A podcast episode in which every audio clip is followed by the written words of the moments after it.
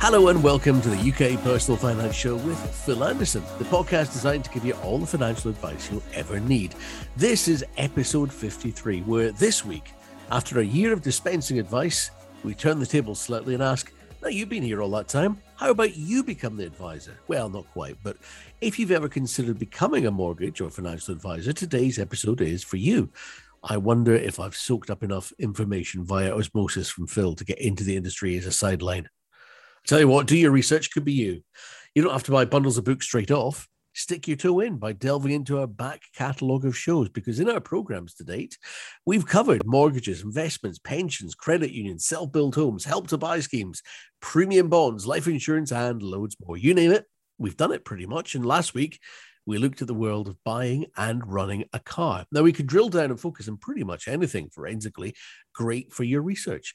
Find the UK Personal Finance Show with Phil Anderson on Apple or wherever you get your podcasts. You'll get us there. An enormous resource, all available for free. Find our previous shows after listening to this one and have a binge on what you need. And while you're there, if you could rate and review us, for instance, you could tell us what we need to address to help you out and follow this show. And then that way, You'll get that episode when we record it next time. I'm John Ellis. With me, as always, the star of the show, Phil Anderson. Hi, Phil. Hi, John. How are you today? Good, thank you. Right, I'm ready, Phil. This is the show for me. I could be like the, the Sorcerer's Financial Apprentice. What do you think? It's it. You, you must be building up a fair bit of knowledge through the podcasts over the, the last year. Eh? Tell well, you, that's the thing. You're never, oh, I'm sorry to say never too old, but you're hardly hardly old. That's the thing. well, in real terms, for anyone who's serious about this, maybe becoming a mortgage or a financial advisor or something similar, how do you get into it? You know, it's it's a question I get asked quite a lot. I, I get people connecting with me on LinkedIn and I, I, get folk getting in touch fairly regularly. So I thought, right, we'll do a wee bit different. I mean, most most of the shows we're trying to help folk with different financial matters and, and help increase their knowledge on, on numerous topics. But today I thought, right, good, good one just to do a show. Maybe if, if somebody wants to to look at a career in financial services, maybe a mortgage advisor, financial advisor. And, and, it doesn't have to be that. I mean, you've got para planning roles, administrator roles, an awful lot of careers you can have, business development manager roles. I just thought oh, good to do a podcast on on this because it is something I get asked quite quite a lot. We're going to help people out anyway because we could be getting them a, a, you know a better paying job, so you, you could be helping out the finances as well, Phil. Yeah, we, we find I think one thing with the pandemic is a lot of people have thought, right, what do I really want to do? What what excites me? A lot of career changes over the last few while, so good good topic today, I would say. Absolutely. So let's get into this then. If we're going to get into the financial services sector, what qualifications will we need? What you'll find is the, the, there's a few different routes. Uh, the main the main things I'll probably speak about today is folk having a career as a mortgage advisor or a financial advisor.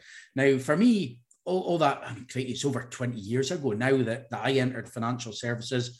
I got a job in a building society and kind of worked my way up there. And it was great because they would pay for the exams. They were really good with the, the training. But you'll find now as more and more banks close the local branches, there's less opportunities to kind of get in that way.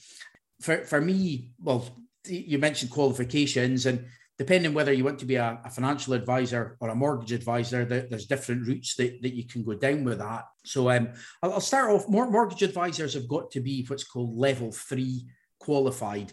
The, the most popular examination is called CeMAP, which is the Certificate in Mortgage Advice and Practice. And that's done through the, the London Institute of Banking and Finance. And the other qualification that, that some folk will do is called the, the Certificate in Mortgage Advice. And that's through the, the CII, the Chartered Insurance Institute. So it, it's a level three qualification, and that's the equivalent of a, an A level is the, the sort of qualification. So mortgage advisors have got to have done a relevant mortgage exam. So one of that two would, would qualify somebody for, for that. Financial advisors, they've got to be level four qualified. So they, they need to do a little bit more work. Again, the, the Chartered Insurance Institute have got it's called the, the Diploma in Regulated Financial Planning. And then the LIBF, the London Institute of Banking and Finance, theirs is called the, the Diploma for Financial Advisors. Now, these are the equivalent of the first year of an undergraduate kind of degree is is the equivalent of that. Once folk do the, the qualifications, I mean, financial advisors might want to then become a chartered financial planner at some point in time. That's a level six qualification, and that's similar to, to doing a, a bachelor's degree. So, so whatever role you, you look at on that side, if you're giving advice, you, you've got to have a relevant qualification there. And is it a young person's game, Phil? Because you mentioned yourself, given the pandemic, I imagine there, there are going to be uh, a few folk who are maybe on another career path entirely, and it might have ended abruptly, and they're now maybe looking to change tack. So, is it something you can get into in later life, maybe without the same qualifications, but more yeah. life experience? We, we had a mortgage advisor start with us once in his 60s. Oh, wow. He, he did the exams off his own back. So, he, he did, I think it was the CeMAP one, two, and three. So, it was three exams that he, he sat there. And then I, I kind of said to him, I was look, do the exams, we'll take you on, train you up. So I, I would say you're never too old. I mean, I, I guess though, like as life progresses, the older somebody gets, probably they, they think, oh, I really want to have to go and do exams, but not all the time. So I mean, age age certainly doesn't restrict it, that's for sure. And the thing is, right, I'd I'd walk in I'd see that guy in the corner and I think, well, he's obviously experienced. Let's go and speak to him. And he might just be fresh out the blocks. I tell you, you never know. I mean, the, the one thing I would say as well is, I mean, age is definitely a, a big factor in things. I, I, guess you get some employers that maybe discriminate against age when they shouldn't. I mean, really, it should be somebody's ability to, to do the, the job. So age shouldn't come into that at all. One of the things that, that is important is when you start off in financial services, if you want to become an advisor, firms have got to make sure that you're fit and proper for the role that you're doing. So they, they would carry out things like a credit check, a criminal records check. Basically, they, they would have a look and make sure that you have sound financial background. So things like that really are, are quite important as well. So if somebody'd had maybe a criminal record for fraud or had an awful lot of adverse credit or been bankrupt in the past, that might kind of impact their, their ability to get into this sort of line of work. So that, that's quite an important thing as well. Okay, I was going to ask about if you got declared bankrupt, if that would, would count against you. However, you get started in this, Phil, you mentioned that some of these are equivalent to sort of an A level, some of them are, are yeah. equivalent to undergraduate level. What do you have to achieve in order to qualify? What do the exams cover and consist of? Well, what I've done, I, I kind of made a list. The, the diploma in regulated financial planning, so that's the, the Chartered Insurance Institutes exam. They, they've got six core units. Now, they, they say it's about 370 hours of study. So it's a fair fair bit there, but then there's a lot to learn. And, and you know what? You can do all the exams, and I, I feel the real learning tends to come once you're actually doing it. But they, they their exams, they, they've got RO1, RO2, RO3, 4, 5, and 6. And the, the first exam covers financial services, regulation, and ethics. So that's almost just like the cornerstone of, of things. But so that covers the, the regulation. The, the next exam is investment principles and risk. You've then got an exam on personal taxation, one on pensions and retirement planning. You've then got one on financial protection. So that's things like life insurance, critical illness cover, income protection. That, that's often seen as the cornerstone of, of financial planning. And then the last exam that they do is financial planning practice. And that's kind of putting it all together at that point. So they've got six exams, cover a, a wide range of topics the, the mortgage advisor exams, they, they usually consist of either two or three exams.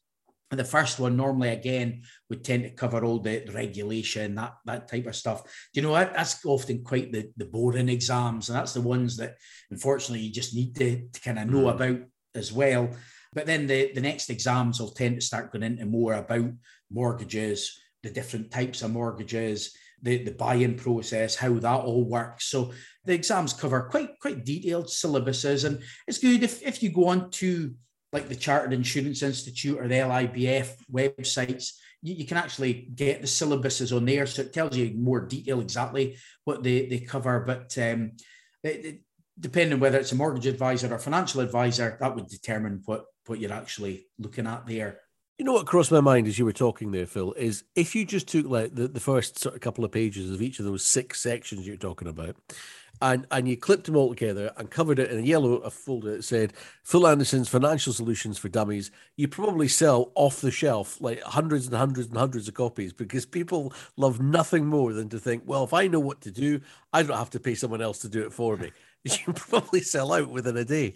Anyway, back to it. Um, how long does all this stuff take? Hey, eh, again, depending what route somebody goes down. I mean, on the, the mortgage exams, the, the CeMAP, there's three modules to complete there. Now, on, on the LIBF website, it says that it takes about 12 months to complete. It's very precise. It says 241 hours of study is what they, they've got. Now, you'll get some people, with, with any of the exams, some folk will rattle through it really quickly. Others will take longer to, to do it. I mean, Kevin in our uh, Kevin in the office that I have, he did the three exams in four months. So he wow. rattled through it really quickly. I, don't know how many hours of study he did. He was doing it from scratch, but it just shows you can do it in quite a short time scale if you really set your, your mind on it. The certificate in mortgage advice, there's only two units to do. Now they say 160 hours of study. So if you wanted to become a mortgage advisor, there, I mean, that's puts that about 80, 81 hours exactly less studying according to them. So somebody might think, right, I want to try and do it as quick as I can. There's no right and wrong route. So that, that's the mortgage exams. You're looking at either two exams with, with one organization or three with the, the other. The, the financial advisor exams are going to take you a bit longer. The, the diploma in regulated financial planning, they, they say 370 hours of study, and then you have six core units to, to get through. And then the LIBF, they, they do the diploma for financial advisors. That's almost their version of this qualification you need for being a financial advisor.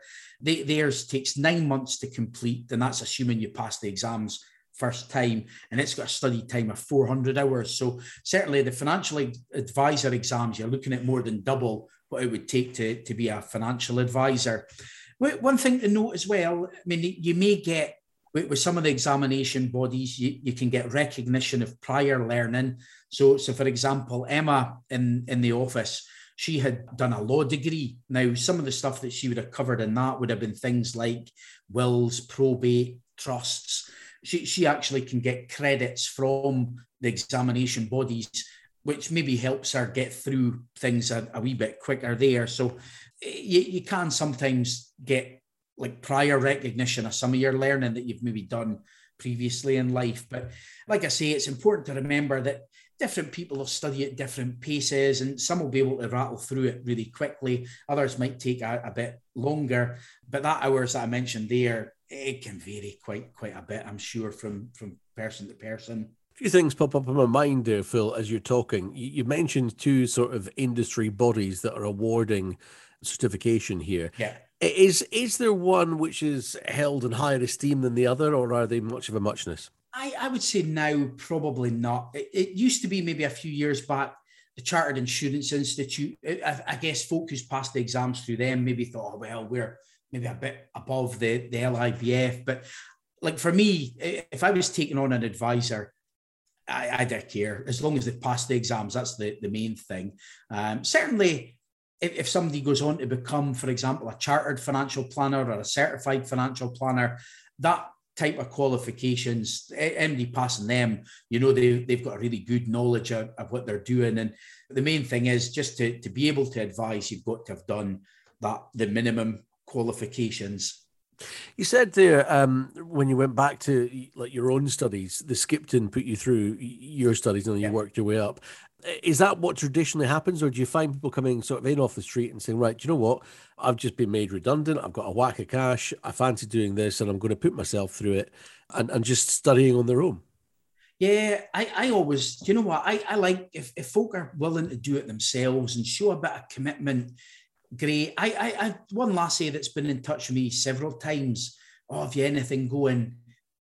She's never done any of the exams, and I, would even say it's like, look, go and do the first one, mm. and I, I, it just shows a little bit of commitment because, I mean, I suppose the costs. I mean, I, have I've paid. We, we've got three, well, two trainee advisors in the office, and one that I wouldn't really class as a trainee anymore.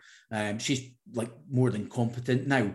But I, I paid for the, the exams for both of them. But I, I said to them, I goes, look, go and pass the exams. And then once you do that, I'll take you on. So I, I, actually paid for it. And I suppose if you can get a sponsor that'll pay for the exams, great. But sometimes you've just got to use your own initiative and, and kind of go and, and do it. That's that's a thing. And is it is it cost prohibitive, Phil? Is it is it expensive? It's not too bad, you know. I mean, like the, the CeMAP exams, they, they cost a, a total of £570 in total. So that's £190 per module. So, I mean, for a couple of hundred quid, even to go and do the first one yourself, I, don't know. It's like just shows that you've you've kind of committed to it, does it? That's the thing. The, certificate in mortgage advice, that's the CII's mortgage qualification.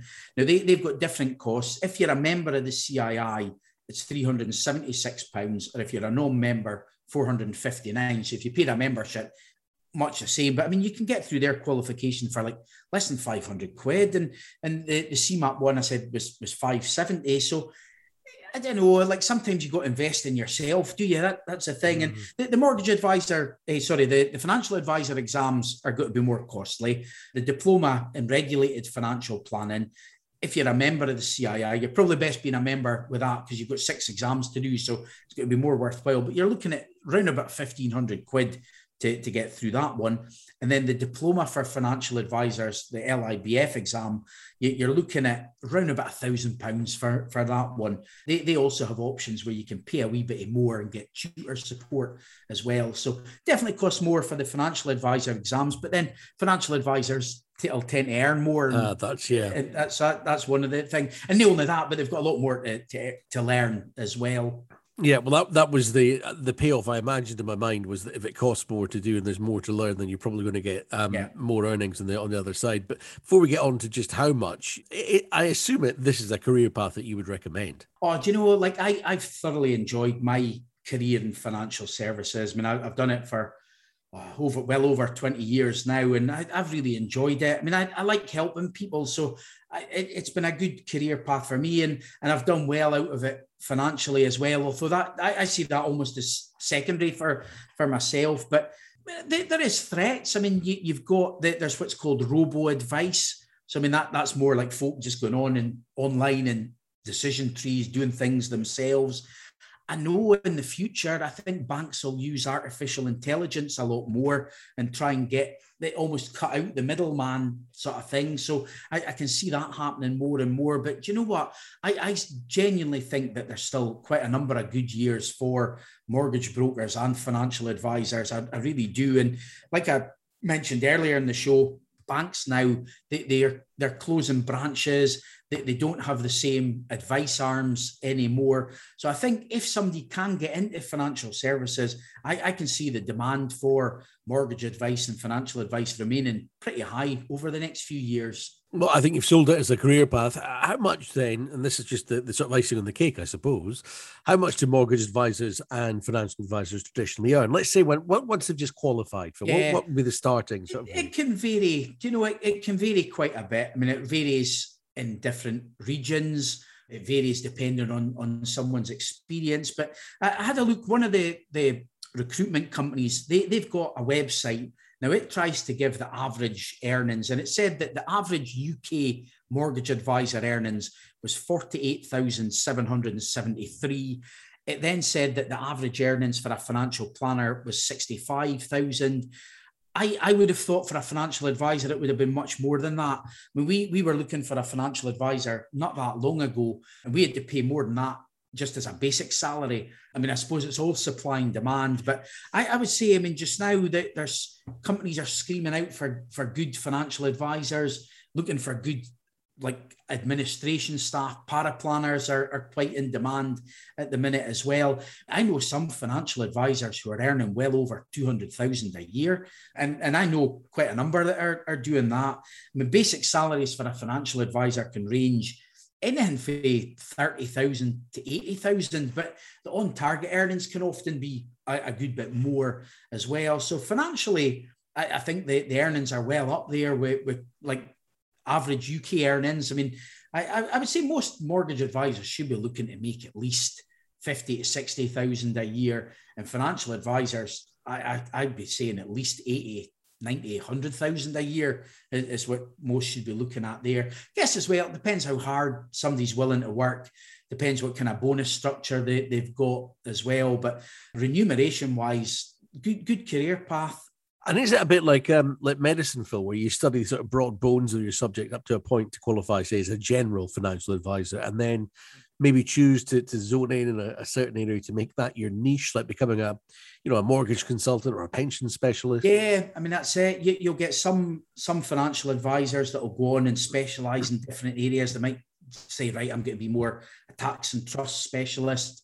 Others might say, right, I'm going to be a pension transfer specialist and deal with defined benefit pensions. And even on the mortgage side, I, I know a guy in Dundee who specializes in, in buy to let mortgages. So there, there are areas that you can kind of like almost find your niche and say, right, I'm going to specialize in, in that. So yeah, that, that's something that you can can get into. I mean, on the mortgage side, you, have got what's called lifetime mortgages or, or equity release if somebody wants to advise on that, they've got to do another qualification on top. But eh, that, that can be quite a lucrative path on the, the mortgage advisor front as well, because there's really a lot of mortgage advisors will just do your traditional mortgages. Whereas an equity release advisor, they, they're specializing in mortgages for the over 55s and they, they can get paid quite well for, for doing them as well. So, yeah, definitely areas that you can go out and, and specialize in. And if you're if you're looking at an aging population, uh, if you like, uh, and, and that sort of growing all the time, then it's maybe a, a market to get into the over 55s. Definitely, so, yeah. it is. I mean, just now you've you've kind of got the baby boomers coming through.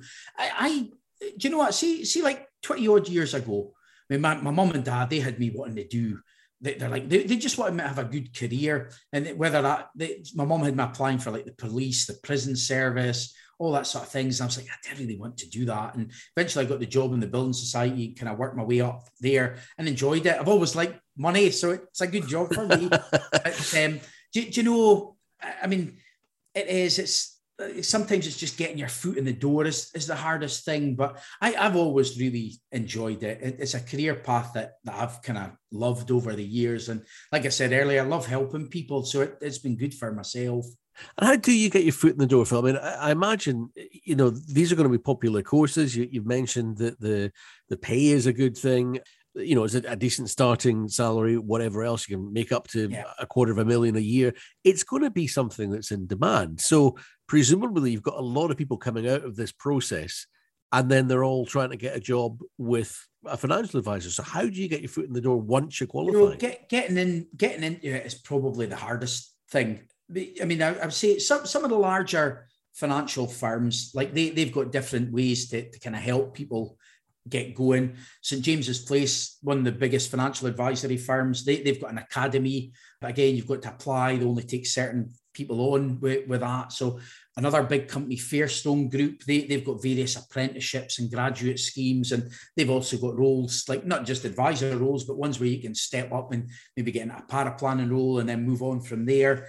Quilter are another big financial planning firm. They, they've got, they, they call it the Financial Advisor School. And that's like a training program. Now, it, it costs to do that. But I, I guess if, if people do it, one thing I would say, sometimes you've got to take a step backwards to move forwards again. And I, I remember one person that, that came to me, they, they worked in an oil related job, getting good money, just as a like an admin type role but they weren't well they, they they were looking for the same again or more as a trainee. And i'm like well no you need to kind of take a step back before you move forward again. So so that's kind of an interesting point. Some, sometimes a way to get into it is to maybe start off by becoming like a para planner first and then move into an, an advisory role quite a lot of people will, will, start off as a mortgage advisor and then look to become a financial advisor thereafter.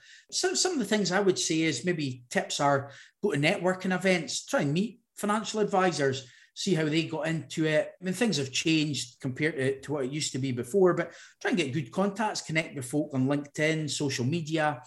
It never hurts to ask. I mean, I, I get people getting in touch all the time, quite constantly. Sometimes you can just be in the right place at the right time. And I, I took a decision myself to say, right, it's a job getting good staff. So we, we thought, right, we'll we'll start training people up. So we, we've had about four or five that we, we've trained up over time ourselves, and it works really well. Kaylee, the, the mortgage advisor, taking to like a duck to water. Kevin, give him his first start in, in financial services. He's now a, brilliant financial advisor. He can also do mortgages. And, you know, if, if you can get in, getting your, your foot in the door is often the, the hardest part. But I know for me, I, I like to see people show a bit of commitment, maybe go and do some of the exams off your own back.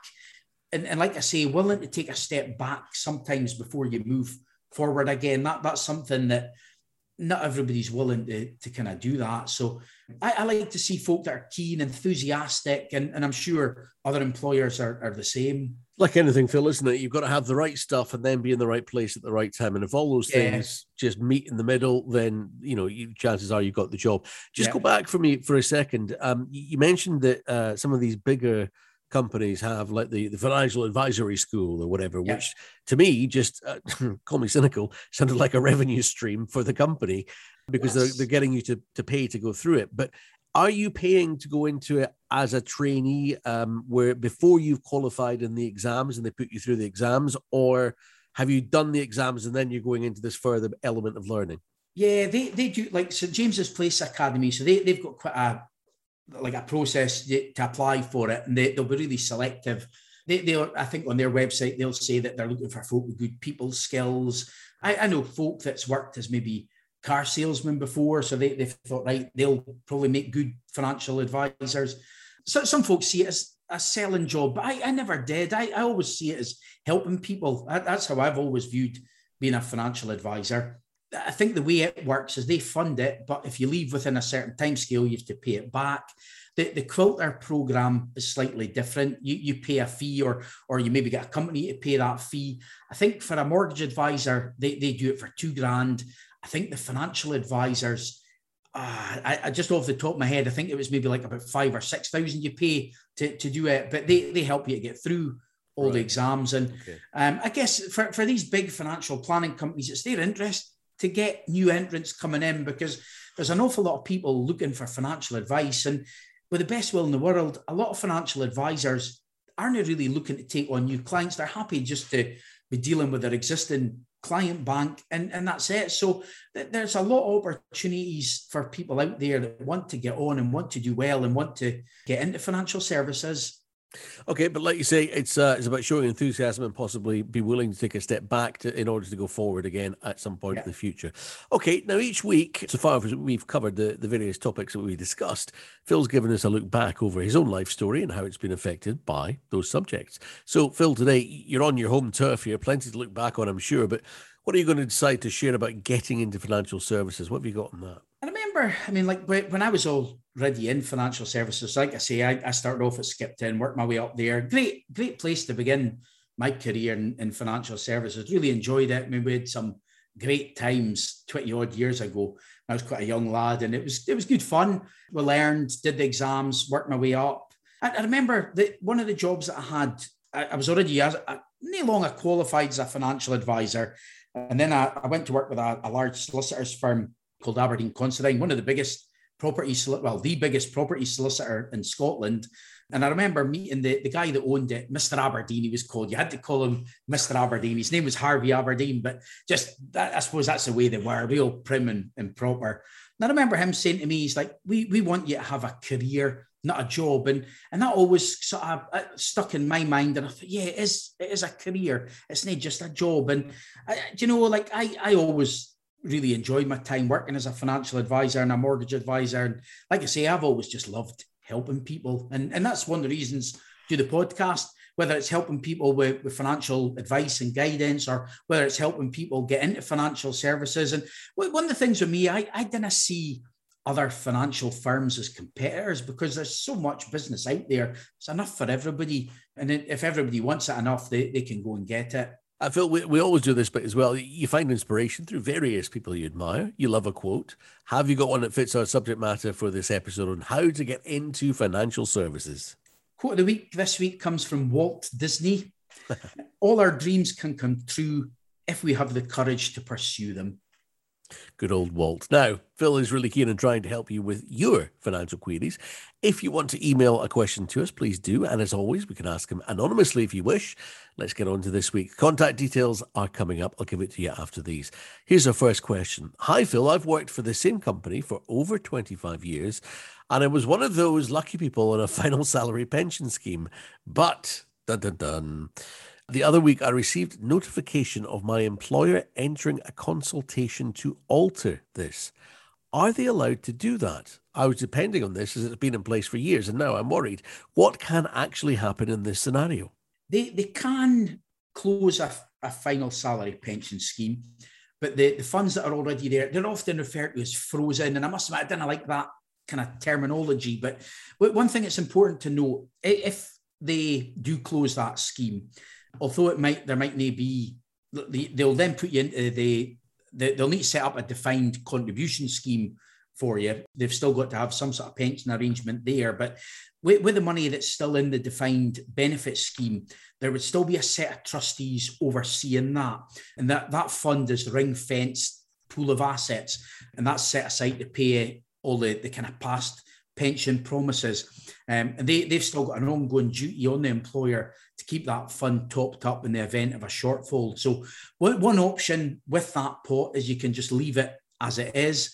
Um, another option is to consider you can trans like once that scheme stops, you, you can consider transferring it to a defined contribution arrangement.